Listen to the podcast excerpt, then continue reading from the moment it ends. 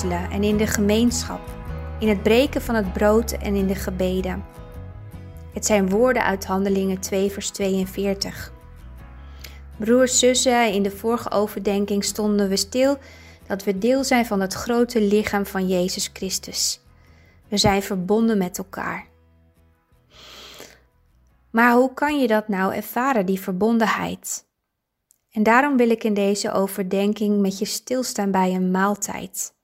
Want als ik mij verdiep in de tijd van de Bijbel, dan lees ik dat in de eerste eeuw AKP-vieringen werden georganiseerd. Of anders gezegd, liefdesmaaltijden. Tijdens een liefdesmaaltijd komen mensen bij elkaar die weten dat ze God mogen aanbidden. En zo, broers en zussen, mogen ook wij vandaag geloven dat God tijdens de maaltijd luistert en op zijn manier antwoord geeft. Een liefdesmaaltijd is bedoeld om te genieten van goed voedsel, God lof te brengen, de Bijbel te openen en God de ruimte te geven om te spreken. De kerkvader Tertullianus heeft het een en ander hierover geschreven. Hij schreef: Is het zo verwonderlijk dat de liefde die onder ons gevonden wordt, ons ertoe brengt om ook met elkaar te, om ook met elkaar te eten? Een liefdesmaaltijd. Je leest het vaak en veel in de Bijbel. En zo, broers en zussen, door samen te eten, vier de liefde en onderlinge verbondenheid. Verbondenheid is nodig om elkaar tijdens onze pelgrimsreis vast te houden. Maar oh, wat staat dat in deze tijd onder druk? We hebben een gebrek aan sociale contacten en intimiteit. Dat is het probleem van onze tijd. We kunnen via social media elkaar overal en onmiddellijk bereiken, maar op de een of andere manier kunnen we in deze tijd maar moeilijk echt contact met elkaar maken.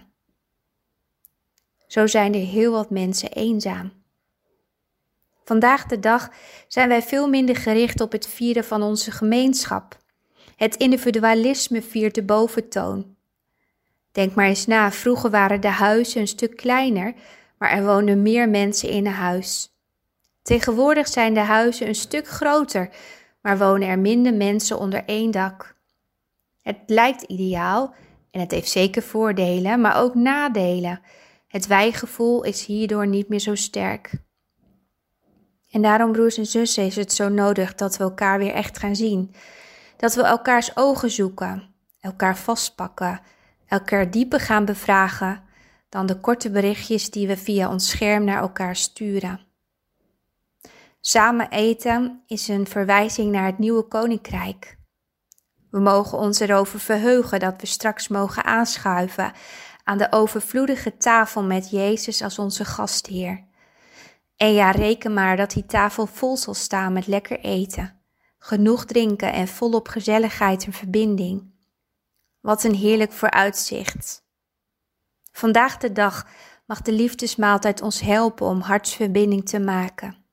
Aan de maaltijd mogen wij het leven delen, mogen we het glas heffen en mogen we verdrietig zijn over dat wat ons leven zo zwaar maakt. Samen eten versterkt de onderlinge band. Jezus laat het in de Bijbel zien dat samen eten geen verspilde tijd is.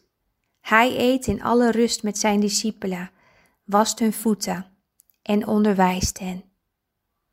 Broers en zussen, zie je de waarde van de liefdesmaaltijden? En hoe mooi zou het zijn als je deze weer terugbrengt in je huis. Begin met de mensen dichtbij die bij jou wonen. En daarnaast is het mooi om verder te kijken, buiten je voordeur.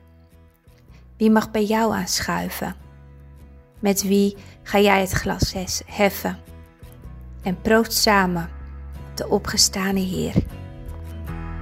Gestane Heer.